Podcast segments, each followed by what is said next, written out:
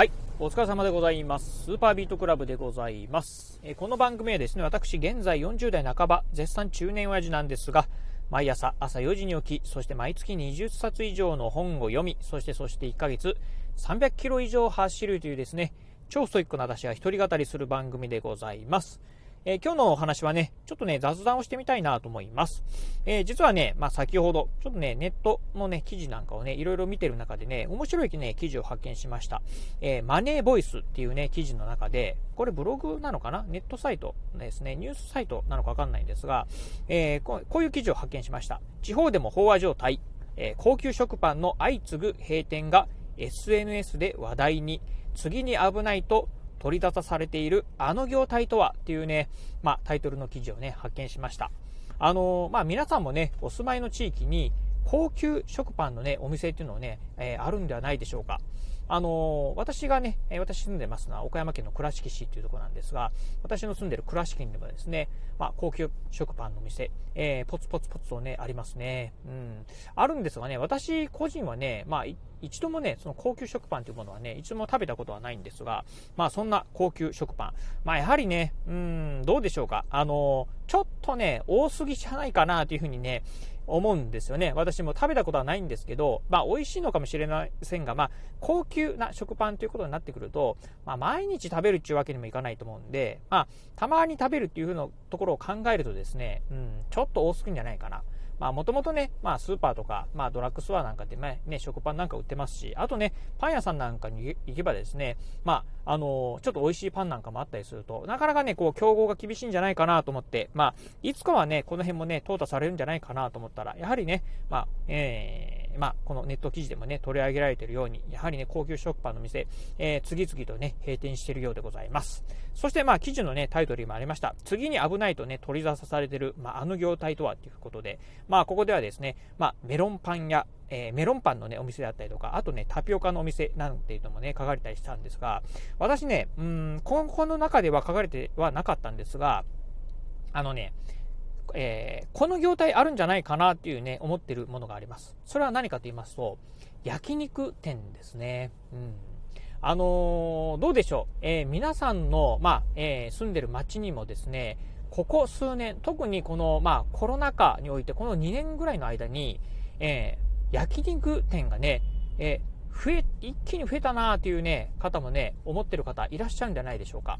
うん、私がね、住んでるこの倉敷もですね、かなり焼肉店が増えてね、うん、以前と比べると倍近く増えたんじゃないかなっていうね、思うところでございます。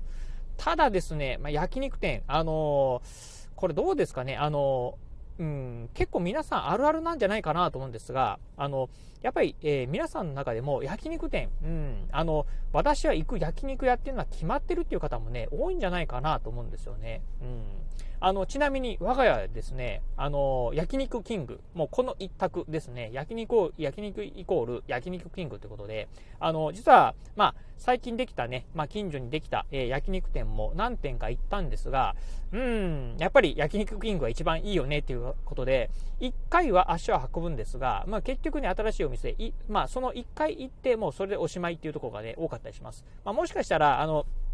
あ、ここいいなっていうね、あじゃあここをね、あの、まあ、これからね、利用しようかっていうような形でね、まあ、ホームタウンではないんですけど、まあ、やはりね、あの、えーまあ、行きつけのお店っていうのがね、まあ、大体決まっちゃうんじゃないかなというふうに思うんですよね。うん。となってくると、なかなかこの焼肉店っていうのもね、多分、まあ、えー今すでに飽和状態になっているので、まあ、これからね、徐々に徐々に、まあ、淘汰されるんじゃないかなというふうにね、思うところでございます。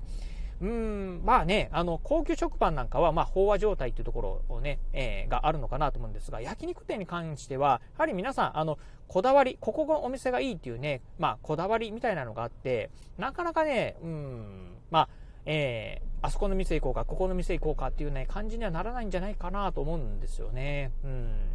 なので、まあ皆さんのね、この辺はね、ちょっと意見も聞きたいなと思うところなんですが、私はね、まあ今日今日のね、えーご紹介した記事、えーこの記事の中でね、思う次にね、まあ危ない、えー業態というのは焼肉店じゃないかなっていうふうにね、思ってるところでございます。まあね、ほんとね、あの、先日のね、あの、